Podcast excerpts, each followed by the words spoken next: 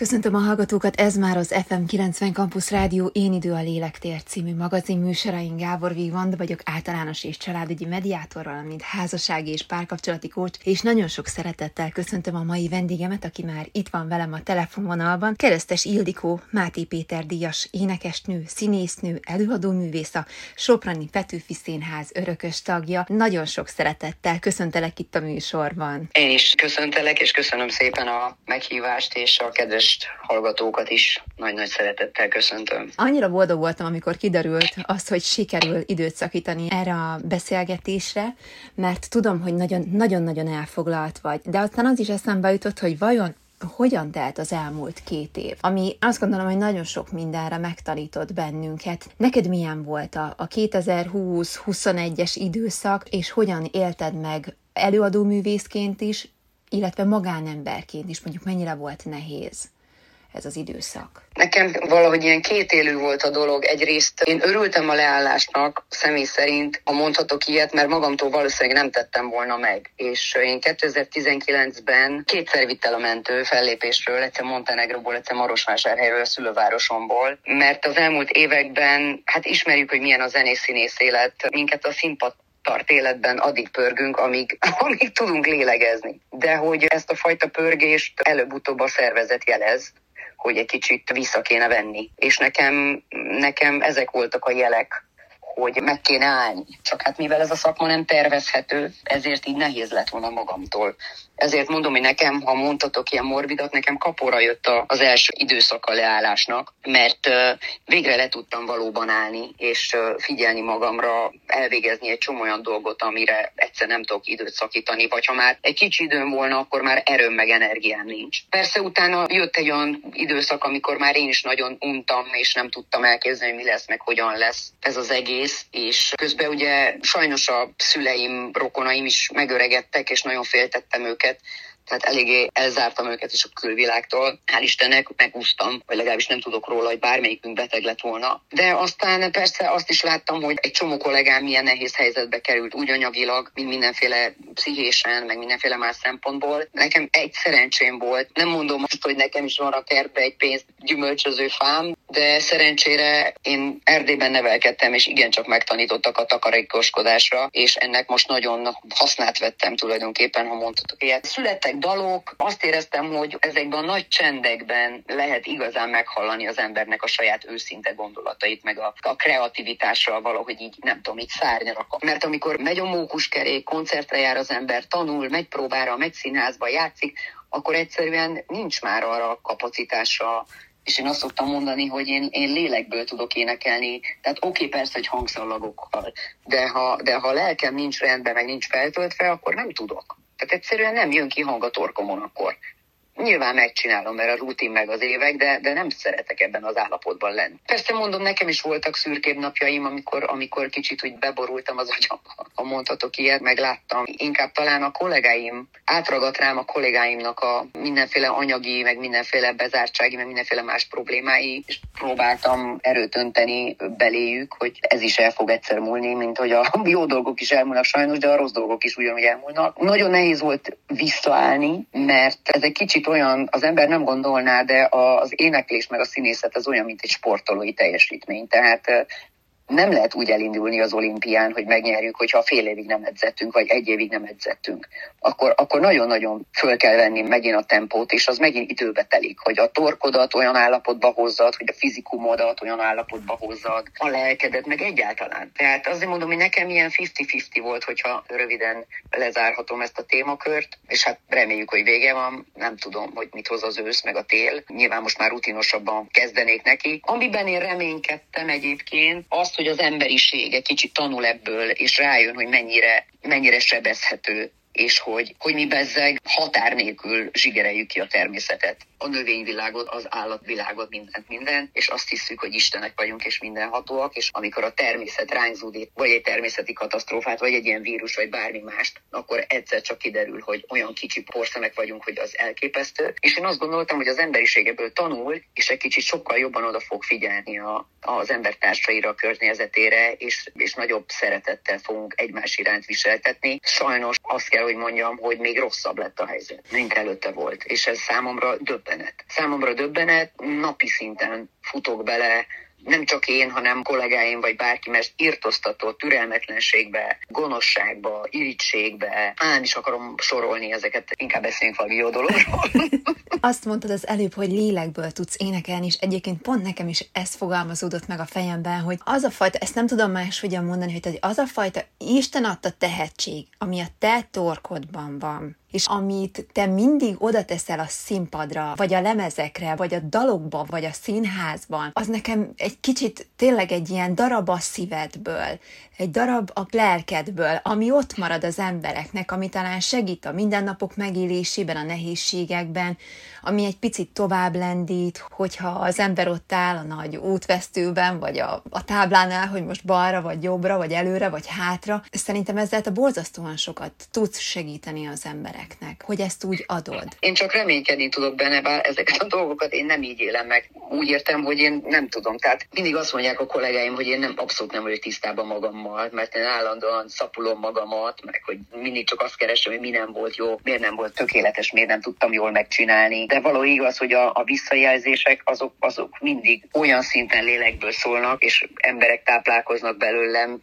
mindenféle szempontból, hogy nem tudom, hát ez tényleg egy isteni adottság, akkor azt kell, hogy mondjam, amivel bűn lett volna nem élni. És én megpróbáltam élni vele, nem visszaélni. Az, hogy maximalista vagyok, és soha nem vagyok megelégedve semmivel, meg semmi nem elég jó, és nem elég szép abból, amit én csinálok, az, az egy darabig jó, mert az ember nem tud elszállni magától, meg abszolút a földön marad, meg, meg én azért nekem nagyon komoly sportolói múltam volt, amiből a munkabírást, meg az alázatot megtanultam, de nem szabad átesni a ló másik oldalára se, mert az is ugyanannyira tud hátráltatni. Ugye látunk túlságosan nagyképű embereket, akik elszálltak maguktól, de az sem jó, hogyha túlságosan nem tud magadat értékelni semmire se. Valóban lélekből énekelek, lélekből játszom, nem tudom másképpen csinálni, nem is szeretném másképpen csinálni. Tudod, mi jutott eszembe? Ugye az egy egy dolog, hogy amikor te előadsz, amikor te dolgozol, akkor mit vársz el magadtól, de láttuk azt a te munkásságodban, hogy hogyan állsz oda a kezdők mellé, hogyan próbálod mentorálni, segíteni a fiatalokat,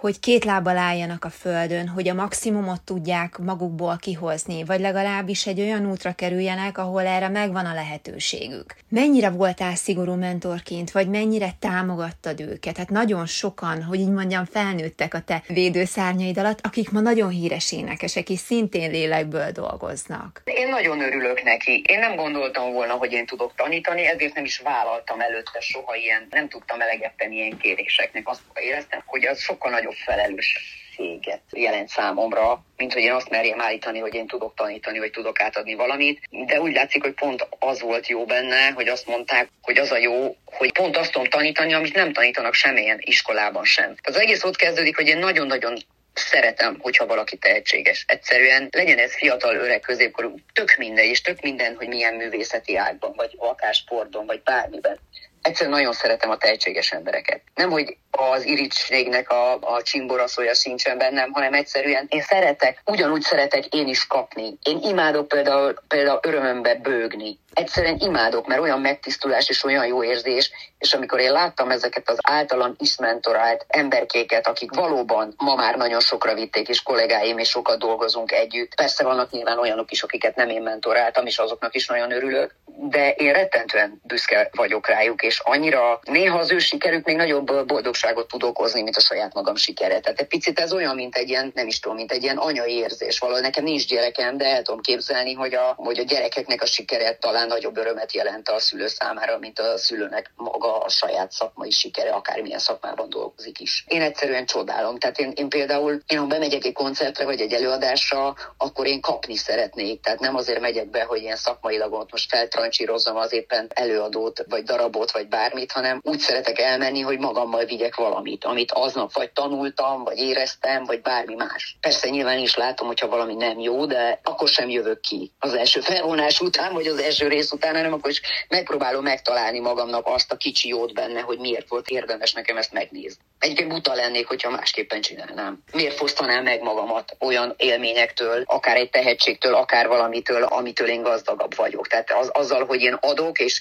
tudok segíteni másoknak, azzal, azzal én nem kevesebb lettem, hanem több lettem. Azt mondtad az előbb, hogy maximalista vagy, de hogy egyébként a másik oldalon meg ott van az a töménytelen mennyiségű díj és kitüntetés, amivel pedig elismerték már a te tehetségedet, szorgalmadat, kitartásodat és munkádat. Tehát igazából felsorolni is nehéz, de hogy mondjuk azért néhányat az Emerton díj, az Artisius díja, a Magyar Érdemrend lovakkeresztje, tehát hogy igazából, és még sorolhatnánk, hogy mennyi minden az, ami visszajelzés. Az nagyon jó érzés. Hát én tudom, kezdőkoromban nyilván minden művész elsősorban kezdőkorában szerintem, nem is tudom, nem a közönség elismerésére áhítozik elsősorban, hanem a kollégáinak és a szakmának az elismerésére elismerésére. Mert akkor érzi magát azt, hogy akkor jó úton van, és valami jót csinál.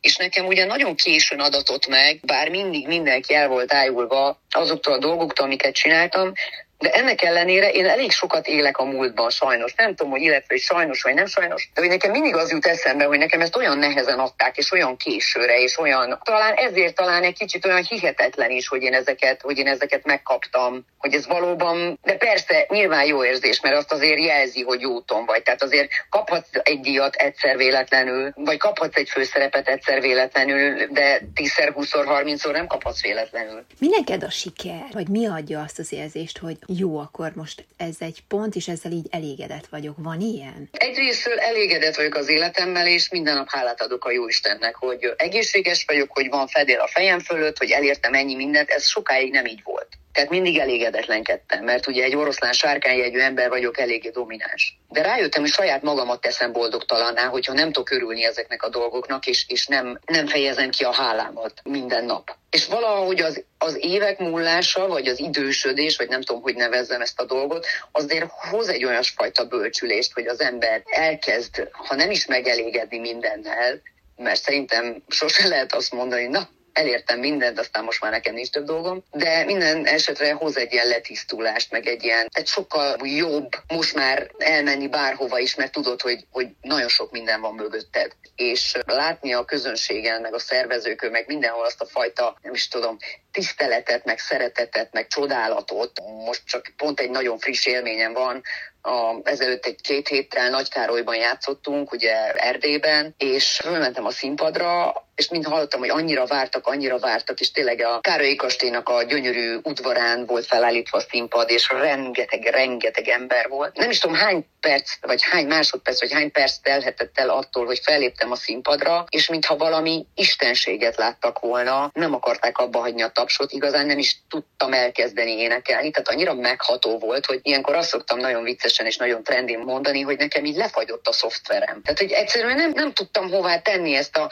Persze valahol nagyon örülsz neki, de ugyanakkor zavarba ejtő, még nagyobb felelősséget ró a válladra, hogy tőled akkor most elvárják, hogy itt megváltsd a világot, vagy nem tudom, tehát ez egy olyan, olyan komplex érzés, ami nem most ebben nem mondhatom azt, hogy 50%-ban jó, meg rossz, mert nyilván nagyon sok százalékban jó, tehát sokkal több százalékban jó, mint rossz. Hát igazán rosszat nem is tudok mondani, csak mondom inkább a saját magam bizonytalansága, vagy nem tudom mikor, mi jön fel ilyenkor. De ugyanakkor megható, tehát hogy úgy örülsz és úgy nevetsz, hogy fülig ér a szád, de közben két oldalt potyognak a könnyei. Tehát, és ez egy fantasztikus érzés, mert, mert azt érzem, hogyha én nem ott szocializálódom Erdélybe, és nem abban a környezetben, és nem azokkal a pedagógusokkal, szülőkkel, barátokkal. Valószínűleg, hogy abban, amit én elértem az anyaországban, a szakmámban, abban ők mind benne vannak, és mind-mind nagy-nagy szerepük van, egyenként is és én ezért egész életemben hálás leszek. Persze én is csak egy ember vagyok, biztos nem csak minden tökéletesen, sőt biztos, hogy nem. Hát szoktam mondani,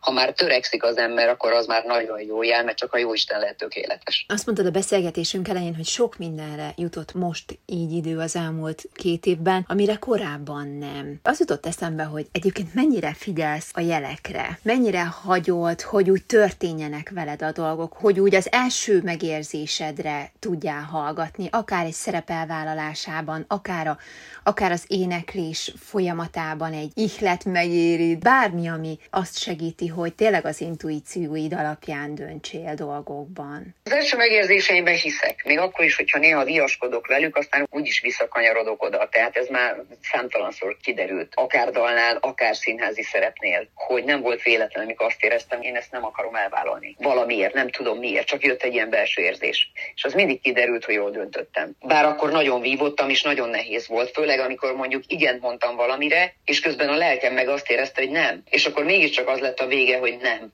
de akkor már olyan vívódásokon mentem keresztül, szinte belebetegedtem tulajdonképpen. Elsősorban Istenben hiszek, de nem vagyok túlságosan ezotérikus beállítottságú, de azért hiszek jelekben, meg hiszek dolgokba. Próbálok, elég ösztönlény vagyok, tehát bármennyire is nem tartom magamat egy nagyon buta nőnek, de, de valahogy a, az ösztöneim, meg az érzéseim, azok néha, néha felülkerekednek. Azt gondolom, hogy, hogy nagyon rossz döntéseket azért sose hoztam életemben, tehát valahogy, valahogy mindig a gondviselés ott volt mellettem, és fogta a még akkor is, hogyha néha nagyon megszenvedtem valamiért. És ebben, csak ebben tudok továbbra is hinni, hogy most már nyilván jobban meg is tehetem, nem lehet mondani bizonyos dolgokra, akár az életemben, akár, akár a szakmai életemben, akár a magánéletemben. De nem bánom, mert mondom, az ember olyan, mint egy, ahogy idősödik, ha szerencséje van, akkor olyan, mint egy ilyen jó bor, hogy így öregségére így letisztul, így lenyugszik, és akkor egyre inkább tiszta a környezet körülötte, levagdossa a saját vadhajtásait. Ha nem ő, akkor az élet, meg az ilyen fölösleges csapkodásokat már nem bosszankodik, meg már nem veszi fel a harcot bármilyen szituációban, csak azért, hogy akkor ő legyen a győztes. Tehát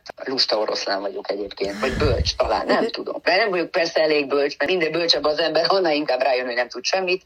Ez már, ez már így van. Mondod, hogy az ember nem tud semmit, hogy én is nézegettem a munkásságodat, és pont azon gondolkodtam, hogy te jó ég, tehát hogy az Ildikó hogy tud ennyi szöveget, ennyi dalt, ennyi mindent megtanulni, és átadni, és beleélni magát, és átvenni, és egyáltalán prezentálni a közönségnek, hogy így ez valami hihetetlen mennyiségű munka, de az előbb említetted, meg tudjuk is rólad ugye, hogy nagyon komoly sportolói múltad van, hogy a kitartás, meg a szorgalom az biztos, hogy ide is azért visszavezethető, vagy ide vezethető vissza, de hogy ez, ez valami hihetetlen mennyiségű hát dolog. Szerintem, szerintem vannak színészek, akik sokkal több szöveget tanulnak meg. Szerintem a színészek sokkal több szöveget tanulnak meg, mint, mint mi énekesek. Persze én mondjuk mind a két pályán mozgok. Én nem, egyébként nem tanulok könnyen, hozzáteszem. De mondjuk egy koncert is olyan, hogy az ember nem hinné el, hogy az akár le is tudsz fogyni két kilót egy két órás koncert alatt. Tehát az emberek, a civil emberek azt gondolják, hogy felmegyünk ott kicsit hülyéskedünk, énekelgetünk, aztán kész. Tehát ez egy olyan komoly előkészület már aznap,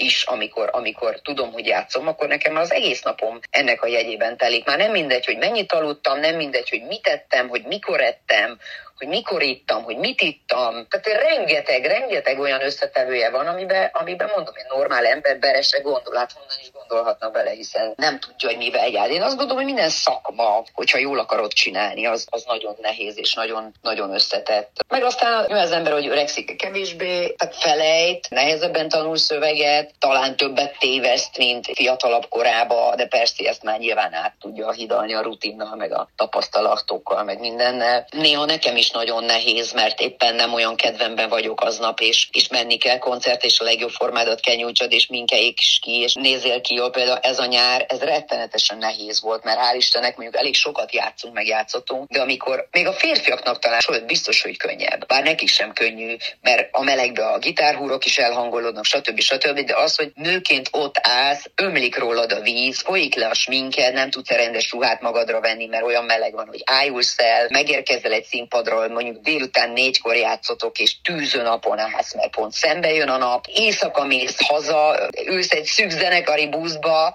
megérkezel hajnal háromkor, négykor, és akkor már következő napot nem tudsz semmit se csinálni, mert hullafáradt vagy. Ezt nagyon nehéz ám csinálni, csak mondom, csak a, a külcsinje az, az nagyon szép és csillogó. Az emberek ebben nem, nem, nem gondolnak bele, és, és nagyon sajnálom, amikor nagyon sok kollégámat, meg engem is bántalmazó kommenteket kapunk, mert, mert mert fogalmuk sincs, hogy, hogy mivel jár ez az egész. És nekem, nekem például pont a, a legnagyobb tanulásom ilyen szempontból, az pont az X-faktor volt. Ugyanis addig én sem tudtam semmit, hogy hogyan készül egy műsor, hogy én csak annyit, mint énekesnő bementem, elénekeltem, beültem a sminkszobába, megcsinálták a hajamat, elmentem, elénekeltem a dalt a tévéműsorba, felvettem a pénzemet, és hazamentem. De az, hogy hogy állt össze nap mint nap, hogy hány ember dolgozik azon, hogy egy produkció létrejöjjön, hogy milyen eszeveszett négy órákat aludtunk, meg nem ettünk egész nap, meg nem ittunk meg. És akkor én is visszavettem ebből a fajta, ülök a fotelbe, és ugye onnan kritizálok bármit is, meg bárkit is. Mert tudom, hogy embertelen, embertelen meló van mögötte. És akik kritizálnak, azok, azoknak valószínűleg, hogy baromira boldogtalan az életük, vagy, vagy nem is tudom, vagy, vagy nincs saját életük, és ezért kell mással foglalkozni.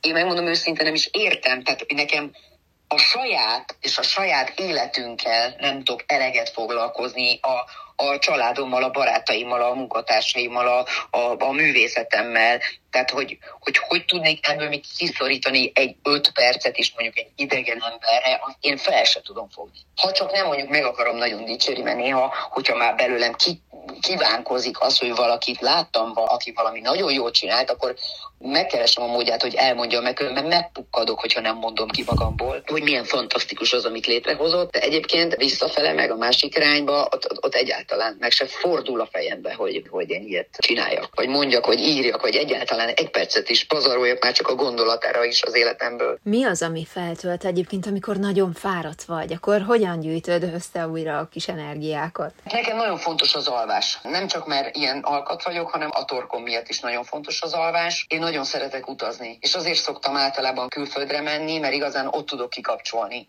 Csak olyan helyen tud kikapcsolni az agyam, mert én hiába adom neki az instrukciókat, hogy na, akkor most van négy napot, most kapcsol ki. Az nem úgy van. az nem úgy van. Azt ő maga kell, hogy elindítsa, és igazán csak akkor tudja elindítani, hogyha más környezetben vagyok. Más kultúrába, esetleg más színeket látok, más ízeket, más nyelvet hallok. Tehát, hogy minden más, és nem a megszokott, és akkor, akkor kezdek így igazán így elengedni. Egyébként nagyon nagy filmmániás vagyok, nagyon szeretem a jó filmeket. Olvasni kevésbé olvasok, de nagyon szégyellem magam ezért, sokkal többet szeretnék olvasni, mint egyébként a pandémia alatt többet olvastam, mint szoktam, és ez, erre nagyon büszke vagyok magamra. Az, hogy még mindig nem tudtam igazán visszahozni újra sportot az életembe, azért is nagyon haragszom magamra, mert pont a pandémia alatt itt a legközelebb eső fitnessterem bezárt, sajnos erre kényszerült, és ez nekem nagyon itt volt közelbe, és akkor jobban rá tudtam venni magamat, most így, így nagyon, így nagyon nehéz. De persze minden nap benne van a gondolataimban. Most annyi minden van körülöttem, és olyan bonyolult az életem itt a szüleim kapcsán, meg egyáltalán szent van egy csomó színpadról, én is csak egy ember vagyok, mint a többi, ezer elintézni valóm, és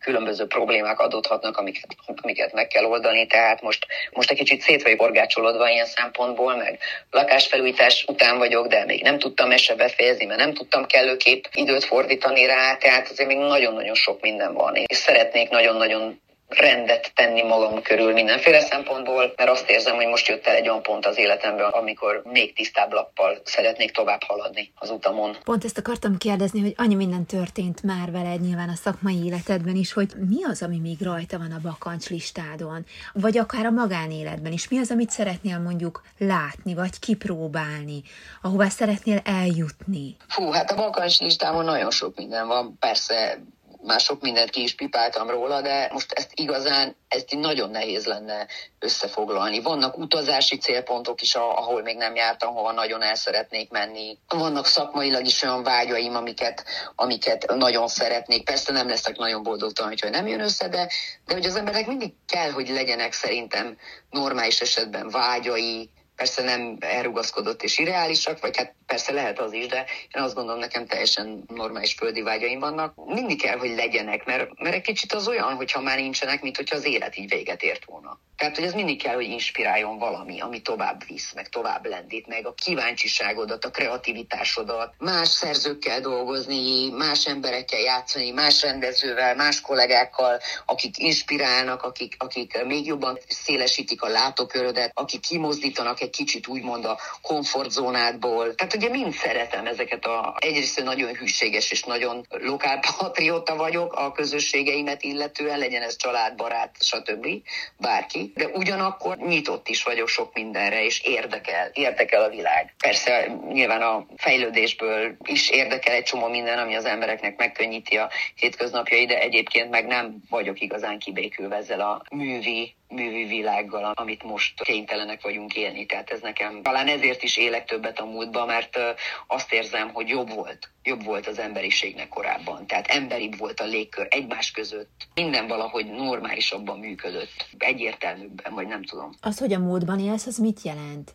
Hogy bizonyos korszakhoz kötődően van olyan az életednek olyan szakasza, amit mondjuk nagyon szerettél, vagy olyan, olyan helyszín, olyan emberek? Én nagyon kötődöm Erdélyhez, és, és nekem a, ott a sportolói múltam is, ami utána következett, az nekem egy meghatározó az életemben. Tehát én egy nagyon kultúr társaságban szocializálódtam, és nekem ez így megmaradt. Tehát, hogy én nagyon nyilván próbálom elfelejteni azt, ami rossz volt belőle, és próbálom minél jobban felidézni azt, ami, ami jó volt. 80-as évek elején, ha én jól tudom, akkor édesanyáddal jöttetek. Igen, át. 1982-ben jöttünk át, ugyanis édesanyám még elváltak 5 éves koromban az édesapámtól, rá nem is tudom, 15-20 évre édesanyám férhez jött egy másik emberhez, aki, aki magyarországi volt, és akkor nyilván, mint kiskorú gyereke, egyértelmű volt, hogy én követem az anyámat, itt nem is nagyon volt más kérdés, tehát hogy ne követtem. Azt mondod, hogy nem akarsz a rossz dolgokra, vagy a nehéz dolgokra gondolni. Amikor átjöttetek azokban az időszakokban, azért ott nagyon nem volt egyszerű az élet, és nagyon sok nehézség volt. Nagyon.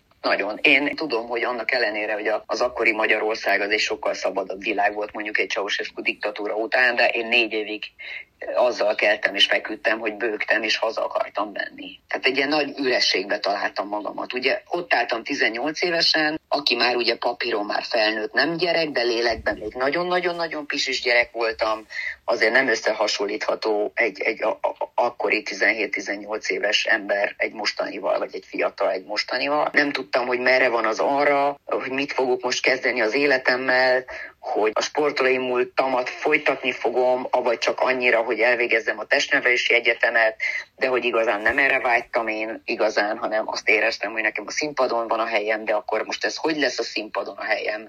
Miként, színészként, énekesként, táncosként, vagy miként? Tehát ilyen teljesen egy ilyen légüres térben éreztem magam, no barátok, én, aki a társaság középpontja voltam, és rengeteg, rengeteg jó közösségben voltam. Ugye ott voltam a sportolói közösségemben, ott voltam a, a, az iskolai közösségemben, a családunk is eléggé nagy volt, tehát de egy ilyen légüres térbe találtam magam, és rettentően nehéz volt. Rettentően nehéz volt. Úgyhogy ráadásul még anyagilag is mindent. Tehát akkor mi úgy jöttünk át, hogy hontalanként. Tehát tulajdonképpen az állam tőlünk mindent elvett, amit az anyám összekapart 40 akárhány év alatt. Mit gondolsz, hogy mennyire változtatta meg egyébként ez a fajta tapasztalása, vagy változtathatta, vagy erősíthette meg a te értékrendedet, vagy gondolkodásodat? Biztos, hogy nagyon biztos, hogy nagyon különben nem éltem volna túl szerintem ezeket a dolgokat. Nem, nem hogy sikert nem értem volna el, hanem egyáltalán nem is éltem volna túl. Tehát meggyőződésem, hogy ebből a fajta erőből, meg ebből a fajta, nem is tudom, világnézetből, meg, meg nevelésből, meg. Nekem nagyon fontos, nekem nagyon fontosak a gyökereim, és így, ahogy mondom, ahogy idősödök, egyre fontosabbak. És nagyon, nagyon, nagyon vonzanak. Tehát még azt is el tudom képzelni, hogy mondjuk idős koromra visszamegyek Erdélybe, nem tudom. Tehát, én is beszélgettem sok olyan emberrel már, akik erdélyi származásúak, és én azt láttam, hogy annyira másabb az értékrend, akkor a kontraszt volt az ott megélt tapasztalatok, meg az amikor ide átkerültek az itteni életben tapasztalt dolgok között, hogy, hogy nagyon megalapozta az ő gondolkodásukat, és nyilván megmaradt ez a fajta tartás, erő bennük? Én azt gondolom, hogy ez annak a nevelésnek köszönhet, amit kaptunk. Biztos nem volt abban sem minden tökéletes, de azért így elnézve, hogy ma tisztelet a kivételnek, hogy vannak nevelve a fiatalok, és mind nőnek fel, hát én megmondom őszintén, hogy semmi pénzén nem cserélnék velük. Bár aztán az is lehet, hogy minden generáció ezt mondja, érted? Most a nagyapámék mitől volt jobb nekik, amikor megéltek két világháború. Tehát az se lehetett egyszerű. Lehet, hogy minden generációnak megvannak a saját pozitívumai és negatívumai, minden esetre nem nagyon szeretem azt, amit ma látok a világban. De én már csak ilyen vagyok. Egyetlen egy dolog maradt még, amit mindenféleképpen szeretnék megkérdezni. Beszéltünk arról, hogy hogyan mentoráltad a fiatalokat, és arról is, hogy mekkora öröm volt a számodra, vagy mekkora öröm az a számodra, hogyha a mai napig, hogyha sikerük van. És tudjuk azt is rólad, hogy tolerancia díjat is kaptál 2013-ban, hogy mennyire fontos neked az, hogy adjál hogy adjál a környezetednek, hogy, hogy valamit tovább tudjál adni, vagy erősíteni tudjál másokat a mindennapokban? Nem tudom, ez is talán gyerekkoromból jön. Például az állatok szeretete is a gyerekkoromból jön. Amikor az első kutyámnál megtanultam azt, hogy mit jelent egy kutyával együtt élni. Nyilván nagyon sok minden mindenben részt vettem az állatvédelemtől, a gyermekvédelmen át, ahova hívnak és el tudok menni, megyek és segítek a magam módján, vagy így, vagy úgy, vagy amúgy. Annak ellenőre, hogy nyilván nekem is van egy világnézetem, azt gondolom, hogy alapvetően egy nagyon toleráns ember vagyok, és teljesen el tudom fogadni azt, hogy mindenki más is, vagyis a világ nagyon színes, és mindenfélék vagyunk. Ettől még nyilván van egy értékrendem. Ezzel se szoktam kérkedni, vagy azt mondani, hogy mindenkinek ezt kell követni én azt gondolom, hogy normális módon, amikor erről esik szó, akkor én elmondom, hogy én ezt hogy gondolom de ugyanakkor nyilván elfogadom azt, hogy más meg másképp gondolja. Csak hát nyilván ennek is van egy határa. Tehát ilyenkor viccesen szoktam azt mondani, hogy toleráns vagyok, de és hogyha mindenkit elfogadok, mindenkinek a véleményét, meg a, meg a világnézetét, akkor végül is el kell fogadnom a sorozatgyilkosét is, nem? Mert hogy ő is egy más ember, mint én, és hogyha neki az örömet okoz, akkor hát miért ne gyilkolhatna?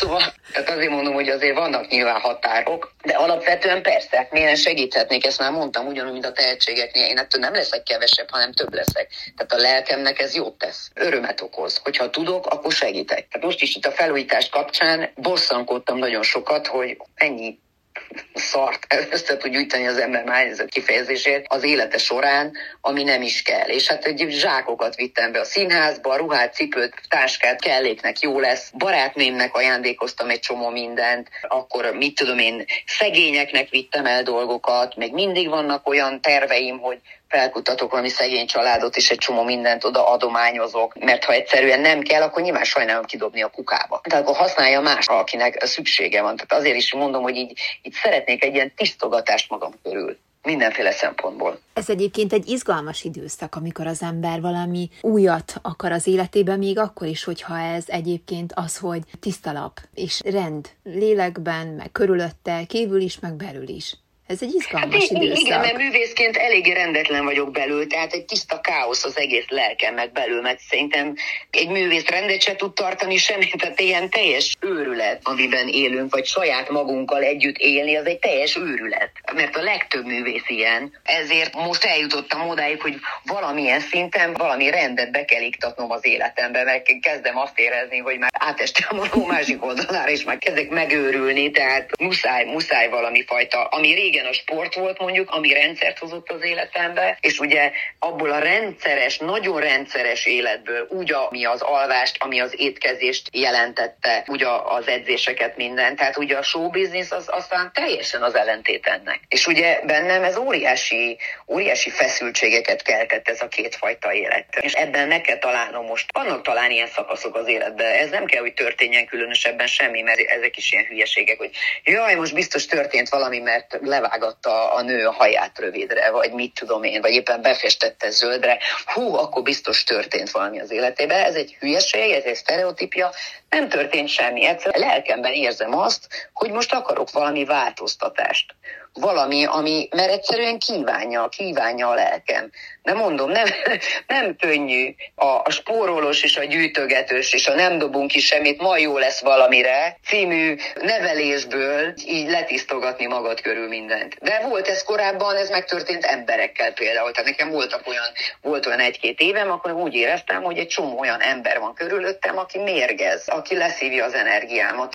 És akkor ilyen nagyon szépen így vagy maguktól mentek el, vagy így leépítettem magamba, mert azt éreztem, hogy nekem ez nem jó. Tehát, hogy már nem akarok olyat, olyat csinálni az életemben. Persze nyilván nem én kontrollálom az életemet száz százalékban, mert ezer dolog van körülöttem, de akkor is szeretném, hogy minél inkább az én kezemben legyen a vezénylőpálca, és hogy ne engedjek be olyan dolgokat az életembe, ami nekem nem jó. Tehát ami visszahúz, ami letol, tehát inkább olyan dolgokat engednék be, ami, ami felemel, ami nem esít még jobban. Ha még egy pillanatig visszatérhetek a pandémiára, például ez is egy óriási tanulás volt számomra, hogy én szinte havonta temetésre jártam.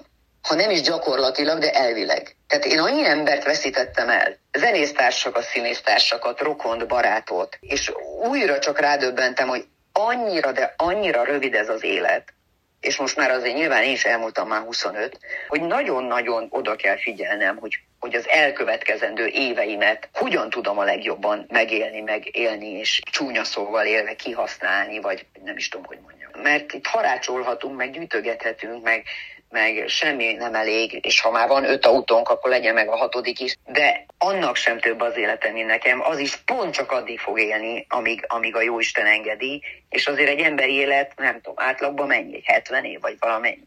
Tehát 75, nem tudom. Hogy akkor miért lesz jobb? Tehát mellém teszik majd be a sírba, vagy hogy lesz? Tehát, hogy inkább élményeket szeretnék gyűjteni, meg, meg, meg együtt lenni a szeretteimmel, és jól érezni magamat, és, és létrehozni valamit, alkotni valami szépet, valami jót, valamit, nem tudom. Hát ilyesmi.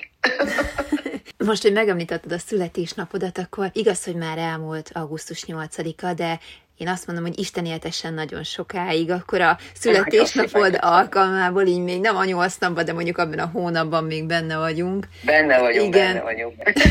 nagyon szépen köszönöm. Azt kívánom, hogy tényleg alakuljon úgy ez az éved, ahogy, ahogy csak szeretnéd, és ahogy csak elképzeled, és akkor minden olyan dolgot, amit betervezel, az váljon valóra, és ha már az adásnál tartottunk az előbb, akkor én nagyon szépen köszönöm, hogy, hogy ezt a egy óra hosszát ránk szántad és, és ide adtad nekünk, mert nagyon sok érdekes dolgot azt gondolom, hogy megtudtunk rólad. Úgyhogy köszönöm szépen Legalábbis a beszélgetést. Remélem, mi is, mi is köszönjük szépen, hogy itt Köszönöm voltál. szépen a beszélgetést, nagyon és szép napot mindenkinek, és szép évet és szép éveket találkozunk sokszor koncerten, előadáson, és élvezzük azt, hogy élünk. Köszönjük Isten áldásával. Szevasztok. Kedves hallgatók, ennyi volt már az Én idő a lélektér című magazinműsor itt az FM 90 Campus Rádion. Ha lemaradtak volna a Keresztes Ildikóval készült beszélgetésről, akkor visszahallgathatják a Facebook oldalunkon, vagy a YouTube csatornánkon, illetve a Spotify-on is, vagy írhatnak is nekünk az én időkukac fm90.hu e-mail címre, és tartsanak velünk egy hét múlva, és én itt leszek, és várom Önöket. További kellemes rádiózást kíván a szerkesztő műsorvezető Gábor Vigvanda.